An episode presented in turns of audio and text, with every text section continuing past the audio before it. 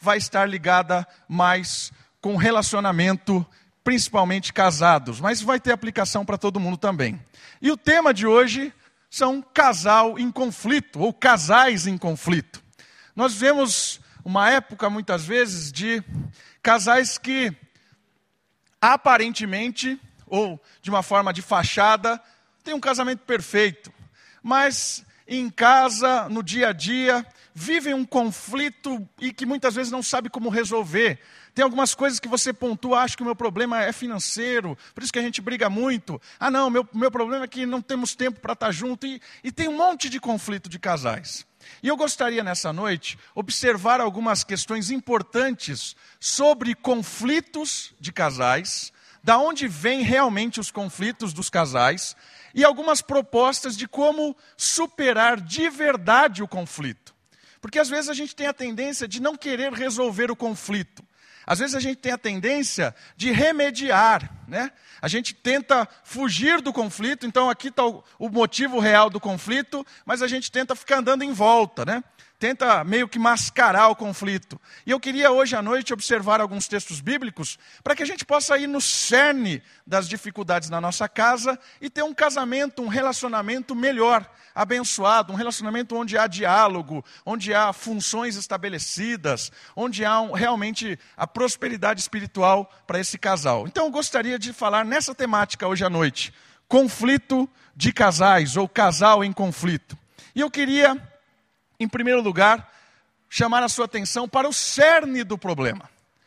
De onde vêm os conflitos? Qual é o cerne? Qual é a, a, a essência?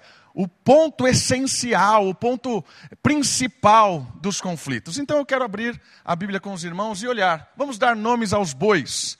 Gênesis capítulo três, por gentileza, abre sua Bíblia.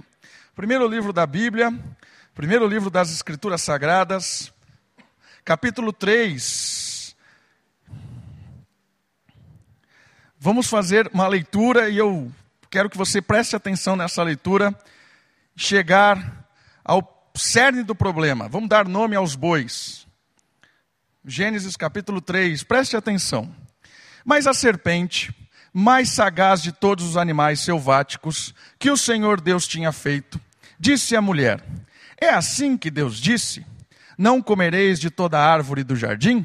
Respondeu-lhe a mulher: do fruto das árvores do jardim podemos comer, mas o fruto da árvore que está no meio do jardim, disse Deus, dele não comereis, nem tocareis nele, para que não morrais. Então a serpente disse à mulher: é certo que não morrereis, porque Deus sabe que no dia em que dele comerdes, se vos abrirão os olhos, e como Deus sereis conhecedores do bem e do mal. Vendo a mulher que a árvore era boa para se comer, agradável aos olhos, e a árvore desejável para dar entendimento, tomou-lhe do fruto e comeu, e deu também ao marido, e ele comeu. Abriram-se então os olhos de ambos, e percebendo que estavam nus, coseram folhas de figueira e fizeram cintas para si. Quando ouviram a voz do Senhor Deus, que andava no jardim pela viração do dia, esconderam-se da presença do Senhor Deus, o homem e sua mulher, por entre as árvores do jardim. E chamou o Senhor Deus ao homem e lhe perguntou: onde estás?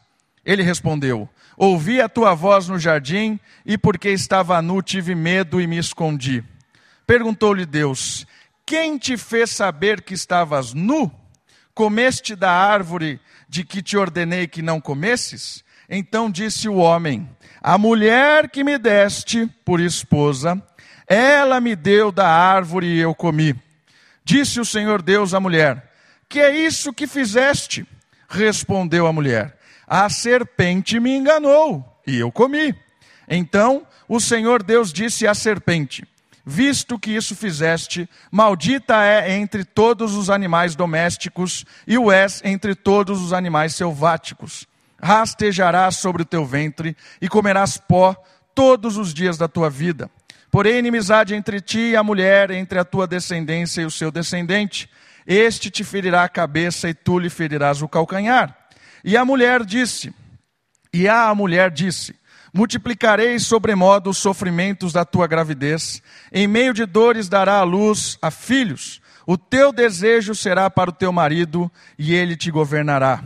E a Adão disse, visto que atendeste à voz de tua mulher, e comeste da árvore que eu te ordenara, não, comer, não comesses, maldita é a terra, por tua causa. Em fadigas obterás dela o sustento durante os dias da tua vida. Até aí. Eu quero que você preste atenção num versículo, e eu vou traduzir ele literalmente do que está escrito no hebraico, porque em português perde o sentido. Olha só o versículo dezesseis, o finalzinho. O teu desejo será para o teu marido, e ele te governará. Literalmente no hebraico está escrito assim: o seu desejo será como o do marido, ou ser como o do marido. O seu desejo será ser, ter o papel do marido. É isso que está dizendo. O seu desejo é ser o marido. Certo? Essa é a maldição. E o versículo, e o, a parte seguinte é assim: e ele te governará. Ele será alguém que tentará te suprir, te ser alguém grotesco, alguém que te subjugará. Percebe? Então aqui houve o início do conflito. O pecado trouxe uma dimensão interessante ao relacionamento dos dois.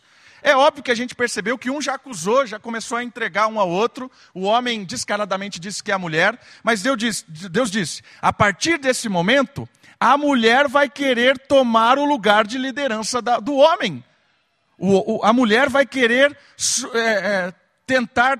desejar ser o homem, é isso que o texto literalmente está dizendo. E o contrário está dizendo assim, e o homem vai, tomar, vai tornar-se alguém manipulador, alguém que quer subjugar, quer escravizar. Olha só o início do conflito. O início do conflito surgiu com o pecado. O pecado trouxe algo extremamente destruidor no relacionamento do, do, do casal. Há uma briga ali estabelecida. Uma briga de poder, de autoridade, de quem manda mais. Uma briga de quem é mais importante, de quem é superior ao outro. Acabou surgindo ali. O pecado trouxe uma dimensão nova para o relacionamento do homem e da mulher. Então eu queria que você entendesse que o pecado precisa ser identificado e tratado como um problema real, verdadeiro e destruidor. Irmãos, preste atenção nisso. O pecado, a gente tem que entender ele como algo real, verdadeiro e destruidor dos nossos lares. Enquanto acharmos que os nossos conflitos, em última instância, não é decorrente dele, não chegaremos nunca à raiz do problema. Enquanto nós não entendermos que o que leva a um conflito no lar, em última instância, sempre é o pecado, a gente nunca vai resolver. Nunca. Porque se a gente ficar nas coisas superficiais, as coisas que aparecem, mas não é a raiz, a gente vai achar assim, o meu, o meu casamento não está indo bem, porque o meu marido não fica muito tempo em casa, porque o meu marido prefere os seus amigos, ou o meu casamento não está indo bem, porque a minha mulher não, me, não, não, não controla os seus gastos, a minha mulher gasta tudo o que tem. Às vezes a gente começa a, a ver os problemas secundários e a gente começa a achar que realmente os nossos problemas são esses conflitos. Irmãos, a gente precisa descer um pouquinho o nível para entender que o cerne do problema é pecado. O pecado está no coração humano. O pecado, a inclinação moral que a gente tem, nos torna pessoas egoístas.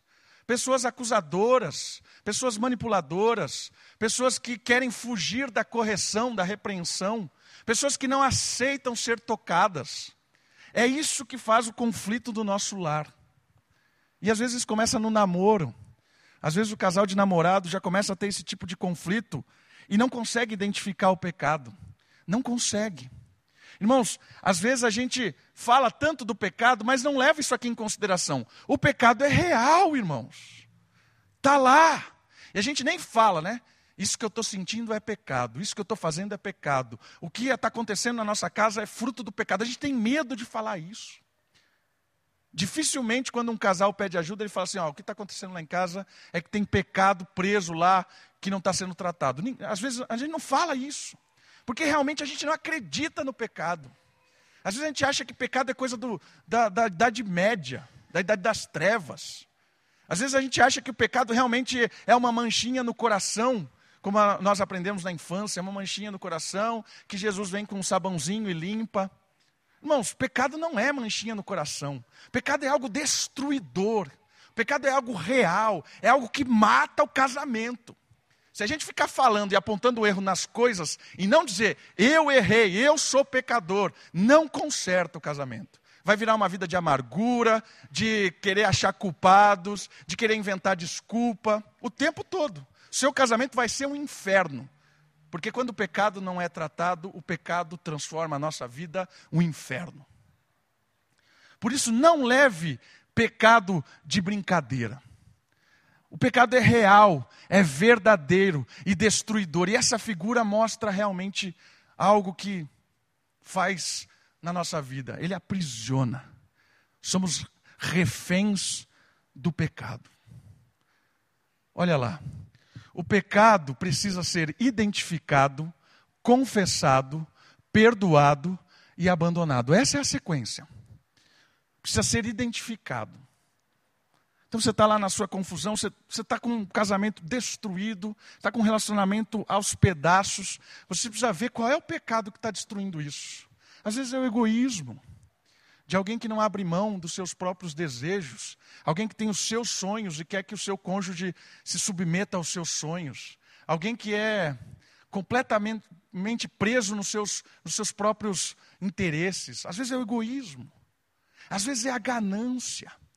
Pessoa soberba, vê o dinheiro como o foco de tudo. Então, eu preciso trabalhar o tempo todo, eu preciso me matar para ganhar dinheiro, porque eu quero ter uma vida de aparência.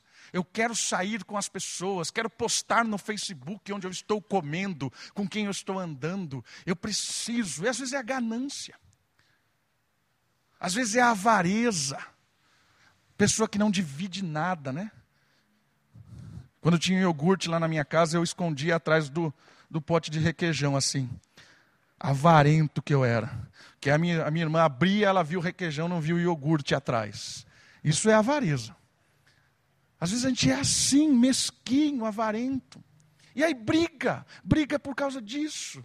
Irmãos, isso é pecado. Identifique o pecado. Identifique e trate como pecado. Não tenha vergonha de dizer que é pecado. Isso é pecado. Estou sendo soberbo, estou sendo avarento, estou sendo ganancioso, estou sendo mentiroso, estou tentando omitir coisas. Identifique o pecado. É o primeiro ponto necessário para uma libertação do casamento. Identifique o pecado. E o segundo momento é confesse.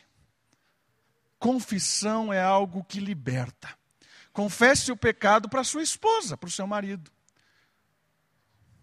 Kate, estou sendo tatatatá. Kate, estou fazendo tatatá. Isso é pecado. Confesse.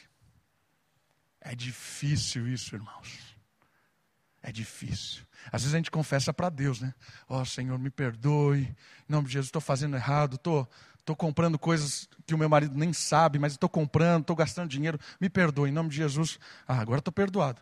Isso não, não basta. Você precisa confessar para sua esposa, para o seu marido. Precisa confessar o erro para quem é um com você. Lembre-se disso. Deixará pai e mãe e se tornará uma só carne. Não pode ter segredo. Ah, mas se eu confessar isso para minha mulher, ela vai me largar. Confesse. Ah, se eu contar isso, ela vai...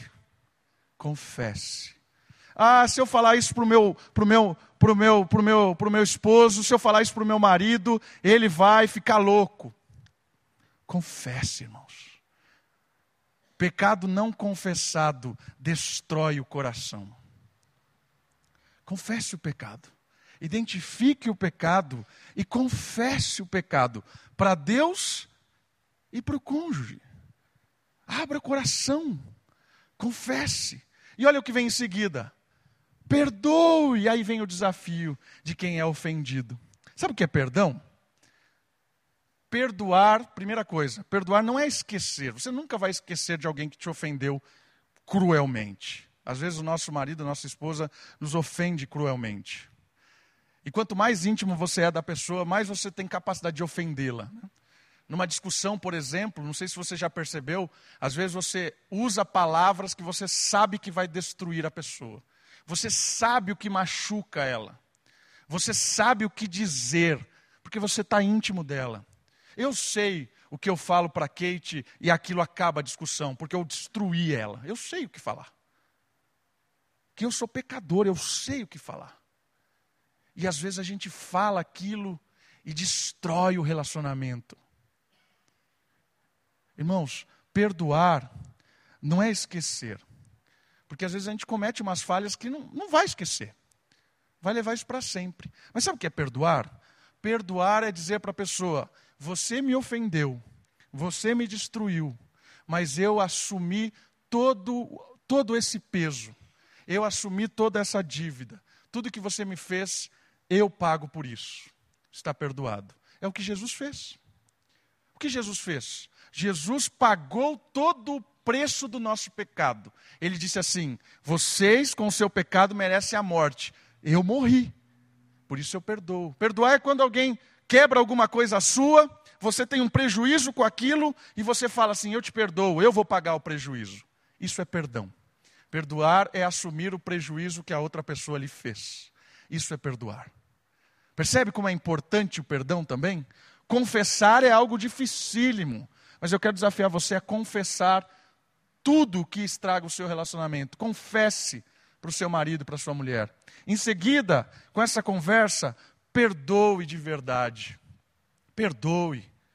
Assuma aquela dor que é o, o sofrimento de alguma coisa que nos causou. Mas perdoe. Diga, eu, eu te perdoo. Você me fez sofrer. Isso afetou o meu coração. Mas eu te perdoo. Eu te perdoo. E o último passo é muito também importante. Abandone. Vire a página. Não vou fazer mais isso. Identifique o, perdão, o pecado.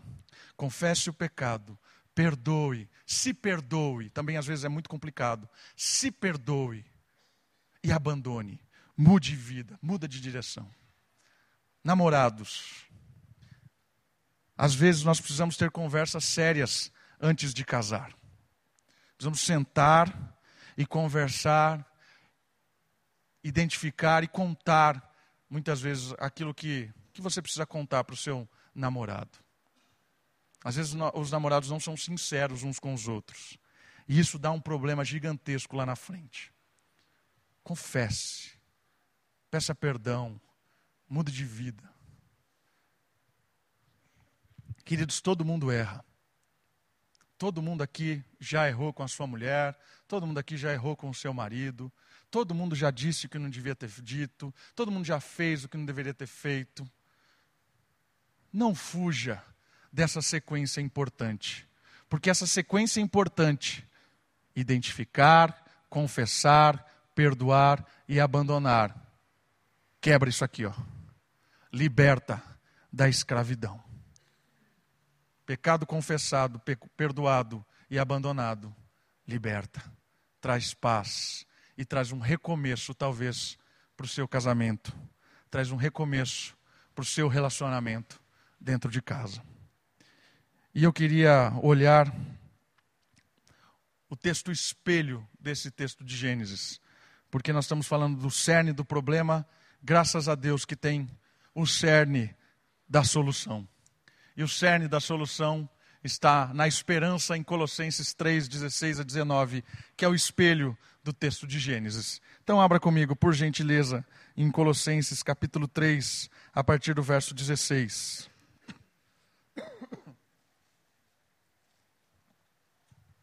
Carta de Paulo aos Colossenses, capítulo três, a partir do dezesseis até o dezenove. E você vai ver como é um espelho do texto. Habite ricamente em vós a palavra de Cristo, instruindo-vos e aconselhando-vos mutuamente em toda a sabedoria, louvando a Deus com salmos, hinos, cânticos espirituais, com gratidão em vosso coração. E tudo o que fizerdes, seja em palavra, seja em ação, fazei-o em nome do Senhor Jesus, dando por ele graças a Deus Pai. Olha lá o espelho. Esposas, sede submissa ao próprio marido, como convém ao Senhor. Olha o espelho. Lembra o que a maldição trouxe? A mulher querá, quer, quererá ter o papel do marido. Querá, o desejo dela será ser como o marido. Olha o espelho. Esposa, faça o seu papel. Em Cristo, seja submissa ao seu marido. Olha o espelho. E olha o espelho do marido. Maridos, amai vossa esposa e não a trateis com amargura. E outras traduções, com aspereza, com dureza, como um ditador.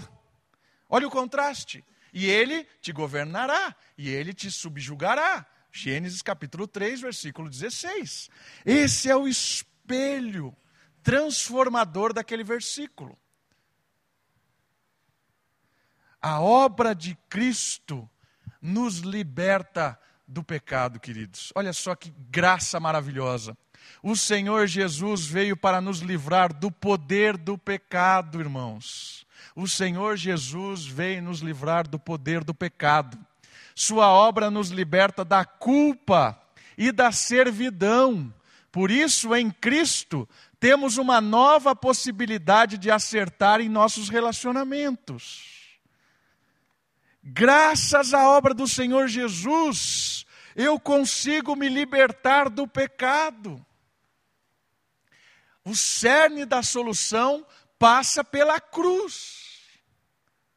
Não há restauração de relacionamento se, em primeiro lugar, não houver uma restauração de relacionamento com Deus. Eu não consigo restabelecer o meu compromisso com a esposa, com o marido. Eu não consigo resolver o meu problema horizontal se eu não me acerto verticalmente com o Senhor. E Cristo, a cruz de Cristo é a solução.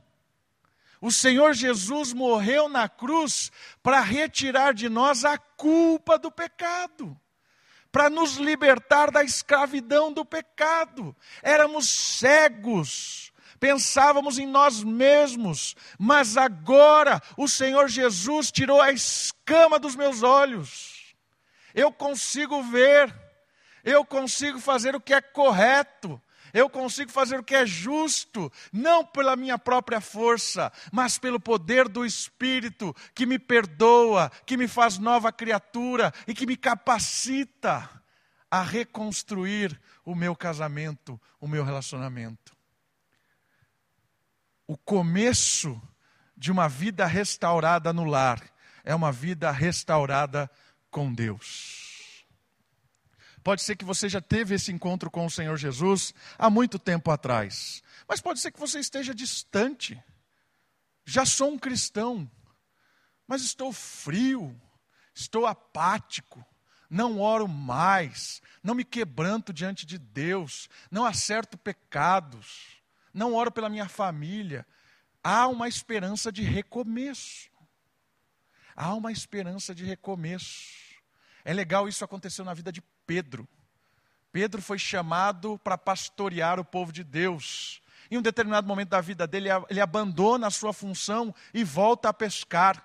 Ele diz assim: retornarei à pesca. Ele parece ter definido voltar ao que fazia anteriormente, depois de já ter tido um encontro com Cristo. E aí o Senhor Jesus vai até a praia, depois daquilo que Pedro achava que ele era bom, que era pescar. E ele tinha passado a noite toda e não tinha pegado um peixe, como ele era bom. E aí o Senhor Jesus diz para ele assim: lança a rede do outro lado. E depois que eles percebem quem era que estava mandando, eles lançam. E eles quase quebram o barco de tanto peixe. E aí o Senhor Jesus chama ele para o canto e diz assim: Pedro, eu tenho uma missão para você. Eu estou aqui te chamando de novo para pastorear o meu povo. O Senhor Jesus chamou Pedro mais uma vez. Talvez o Senhor Jesus esteja chamando você hoje mais uma vez. Recomece a sua vida íntima com Deus hoje. Recomece a sua, o seu relacionamento pessoal com o Senhor hoje. A expectativa é que o Senhor te perdoe e te renove, e aí vai começar a fluir as coisas no seu lar. O cerne da solução passa pela cruz. O cerne da solução passa por um quebrantamento, passa por uma renovação espiritual, por uma vida renovada com Deus. E a frase é o seguinte: o Espírito e a palavra são os meios de recomeçar e acertar os erros. O Espírito e a palavra é quem vai trabalhar no nosso coração. E aí eu quero tirar algumas coisas práticas. Vimos o cerne do problema, que é o pecado. Vimos o cerne da solução, que é a obra de Cristo e o Espírito que habita em nós. E aí o texto dá algumas recomendações práticas. Ele fala sobre submissão. Não é isso? Versículo dezoito, sede submissas ao próprio marido, como convém ao Senhor. Pensando nesse sentido, resolvendo conflitos com o Espírito de Deus, mulheres, prestem atenção. O que é submissão? Qual é o objetivo da submissão? O que tem a ver com submissão? Às vezes a gente está numa sociedade em que ouve a palavra submissão, já critica, né? Entende submissão como escravidão, entende submissão como a mulher que é, some, né? A mulher que se, se dissolve no casamento, não tem voz nenhuma. Não é isso. A submissão tem alguns pontos importantes e que deve ser restaurada. A mulher não deve assumir a responsabilidade do marido, como Gênesis fala, né? A mulher não deve desejar ter a sua função como homem. O que tem a ver com submissão, então? Submissão tem a ver com respeito. A mulher sabe qual é o papel do marido. Ela o respeita. Ela o trata com dignidade. Não fica falando mal do marido para todas as amigas, né? Ah, aquele meu marido é um banana. Para com isso. Isso é falta de respeito. Né? Ah, meu marido não presta. Marido... Isso não é respeito. Percebe? Submissão tem a ver com respeito. Mesmo, mesmo se o seu marido for tudo isso. Mas o respeite. Porque o seu respeito conquista o seu marido. Né? Paulo fala isso em Coríntios. Que as obras... suas de santificação, as suas obras positivas, talvez toque o coração de alguém amargurado, de alguém totalmente destruído, de alguém longe.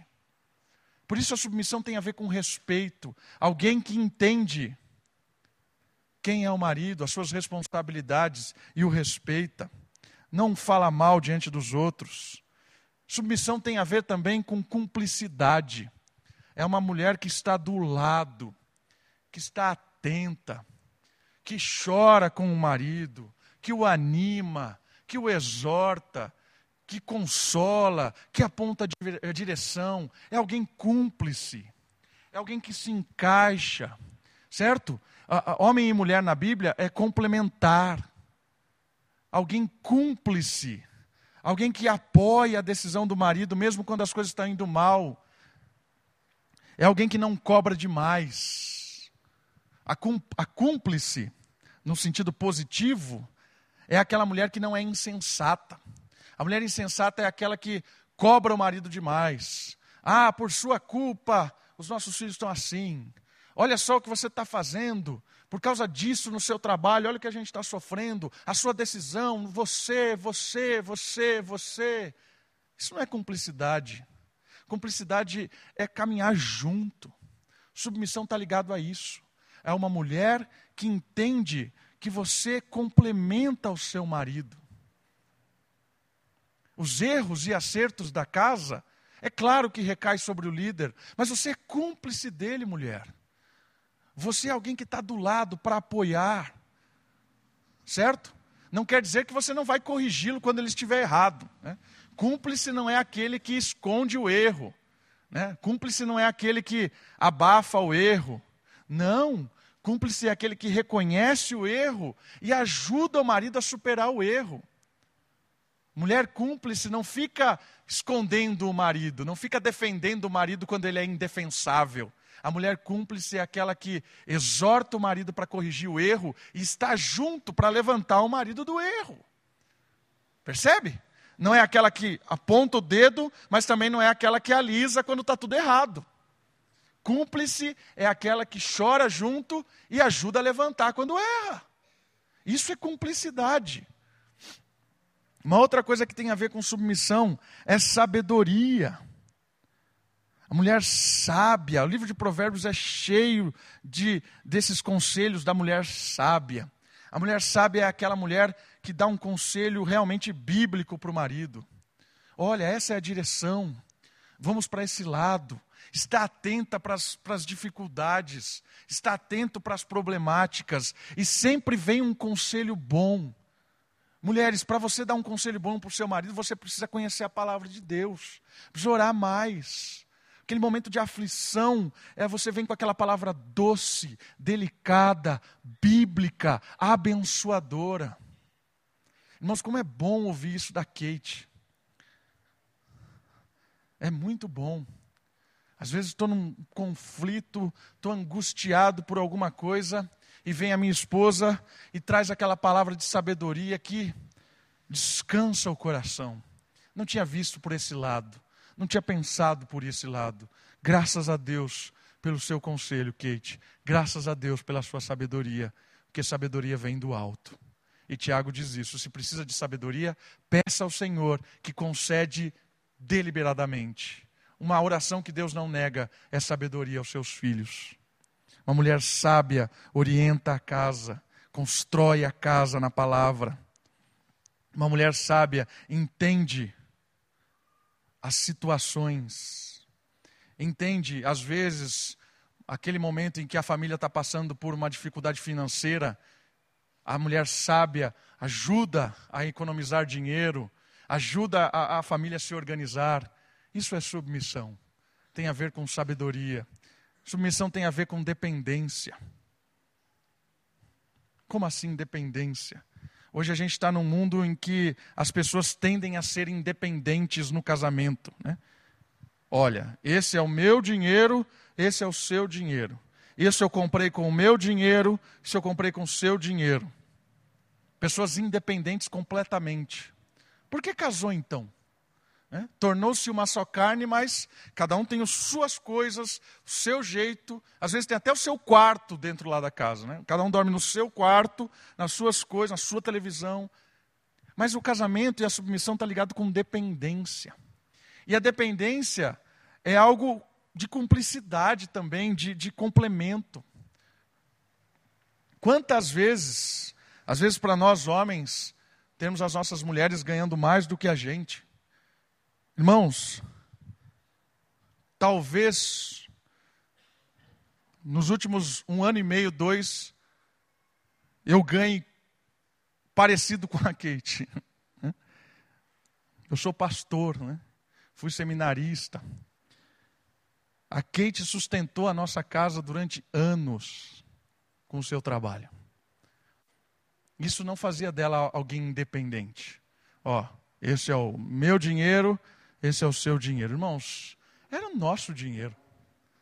E a gente orava junto, se aconselhava junto, acertava junto, errava junto. Isso é muito legal da mulher. Complemento, trabalhando, se esforçando, a gente ralando junto. Isso é dependência. Depender um, um do outro, e a mulher entender isso, essa dependência, mesmo que ela tenha um cargo melhor, ganhe mais, tenha uma situação melhor de vida, isso falando para os namorados quando casa, dependência. Submissão tem a ver com dependência, submissão tem a ver com proteção e segurança. A mulher está debaixo da liderança do marido, de um homem que cuida, que protege, um homem que assume a sua responsabilidade. A mulher confia nisso. Tem a ver com fidelidade. Alguém fiel, que conta as coisas. É, às vezes, nós temos várias, várias situações em que a mulher tem a sua vida toda secreta. Não conta nada. Isso tem a ver com infidelidade. Você não contar é infidelidade. Submissão está ligado com fidelidade. Alguém que abre o coração, que coloca os seus desejos. E o último, submissão tem a ver com cuidado pessoal. É a mulher que se cuida, a mulher que se valoriza no sentido de, de estar bela, de estar ah, lutando por uma vida, em, em, uma, uma vida casada com, com prazer, com alegria, com satisfação. Isso é submissão, irmãos. Tem a ver com respeito, com cumplicidade, com sabedoria, com dependência, com proteção e segurança, com fidelidade, com cuidado pessoal. Estar submissa ao marido é estar submissa a Cristo. Uma mulher submissa abençoa o seu lar, abençoa o seu marido, abençoa os seus filhos. E aí vem o marido. dezenove. Maridos, amai vossa esposa e não a trateis com amargura. Olha lá, atenção agora, homens.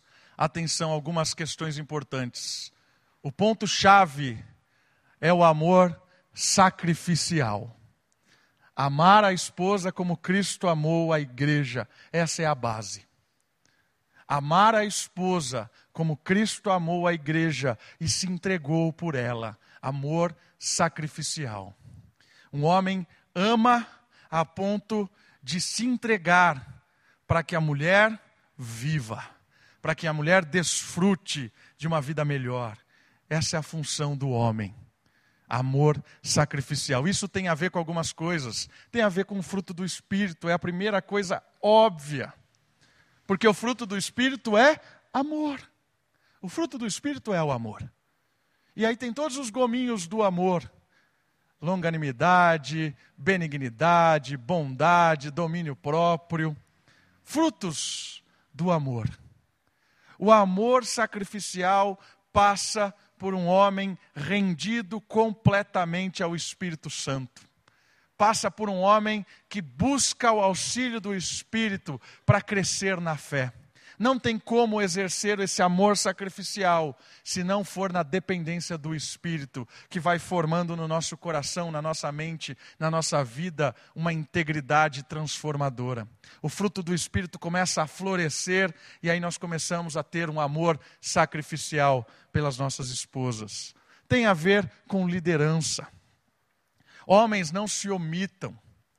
Homens, não fujam da sua responsabilidade de proteger a casa, de cuidar das esposas, de disciplinar os filhos. A Bíblia nunca fala que a disciplina é responsabilidade da mulher. Pais, na Bíblia, é patros, é pai homem. Pais, a responsabilidade de disciplina em casa é sua, é do homem, é do marido. Não fuja da sua liderança delegada por Deus, um homem que cuida da mulher, um homem que eh, conversa com a esposa, um homem que corrige a esposa quando necessário, um homem que caminha com ela. A liderança é equilibrada nesse sentido. Você percebeu que houve um restaurar, um espelho do texto? Liderança também não é aquele homem opressor que manda, que desmanda, que aponta e que cala a boca a mulher e faça isso. Não é isso. Liderança não é ser um troglodita, não é isso. É alguém sensível à, à, à, à, à parte mais frágil que é a mulher, o apóstolo Pedro diz isso.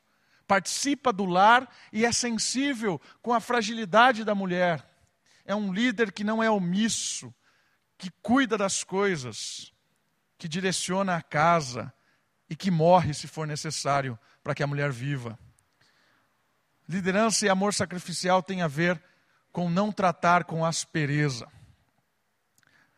Às vezes, o extremo da, da macheza acaba criando homens estúpidos. Queridos, eu, eu concordo que nós estamos vivendo uma época de que a igreja tem se tornado feminina. E que muitos homens dentro da igreja têm se tornado femininos. Isso é verdade. Tem havido isso. Muitos homens têm se tornado femininos nas suas atitudes, no seu jeito de liderar, no seu jeito de falar. Isso é perigoso. O homem precisa ser homem, mas ser homem não é ser troglodita. Né? Para restaurar isso, às vezes nós vemos uma igreja extremamente machista, uma igreja onde Homem que é homem não tira a barba. Homem que é homem faz a barba com navalha. Homem que é homem destrói a lenha com o próprio braço. Né? Esse tipo de coisas idiotas. Você vai para um outro extremo. Né? Homem que é homem não passa roupa. Homem que... Essas coisas malucas. Né? Não é isso. E o texto está dizendo, não trate a sua esposa com aspereza. Não trate a sua mulher com, como se fosse um tolo louco. Assuma o papel de homem, mas com amor sacrificial. Jesus nunca foi um homem nesse sentido doido de ser. Jesus sempre tratou, principalmente as mulheres, com muita honra, com muita dignidade, com muito respeito. E mesmo quando ele foi duro com algumas mulheres, no caso da mulher ah, do poço lá, apontou algumas coisas para ela, né, a samaritana, algumas coisas duras, mesmo ali a mulher entendeu que ele era um homem justo, íntegro, sensível, porque falou com ela em um lugar, em um momento que ninguém falaria. Jesus é o exemplo fantástico nisso. Amor sacrificial também tem a ver com cumplicidade, certo?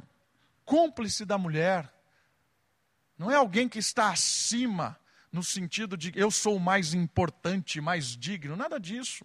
Cumplicidade, liderança não tem a ver com uma hierarquia de dignidade, não é isso.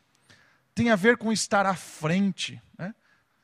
Lembre-se disso, se alguém precisar morrer na sua casa, quem morre é você, homem. Esse é o extremo do exemplo. Mas é você, homem. É. Às vezes nós homens nos acomodamos e fazemos com que as nossas esposas resolvam todos os problemas, né? Ah, tem que fazer tal coisa. Ah, faz aí, mulher. Ah, faz não sei o quê, faz aí, mulher. Não faça isso, homem. Não fuja das suas responsabilidades. Esteja à frente das coisas. Isso é muito importante, né? Ter a iniciativa. Nós homens precisamos ser, ter a iniciativa de resolver as coisas. Precisamos de pessoas mais ativas, né? Quando a mulher faz tudo, às vezes o homem fica muito por trás. E o último também está ligado com cuidado pessoal. Né? Às vezes os homens falam assim, ah, nossa, a minha mulher não se, não se cuida, olha lá, toda zoada. E às vezes nós também não nos cuidamos, né? todo, todo zoado. Né? Isso é uma coisa muito séria, irmãos.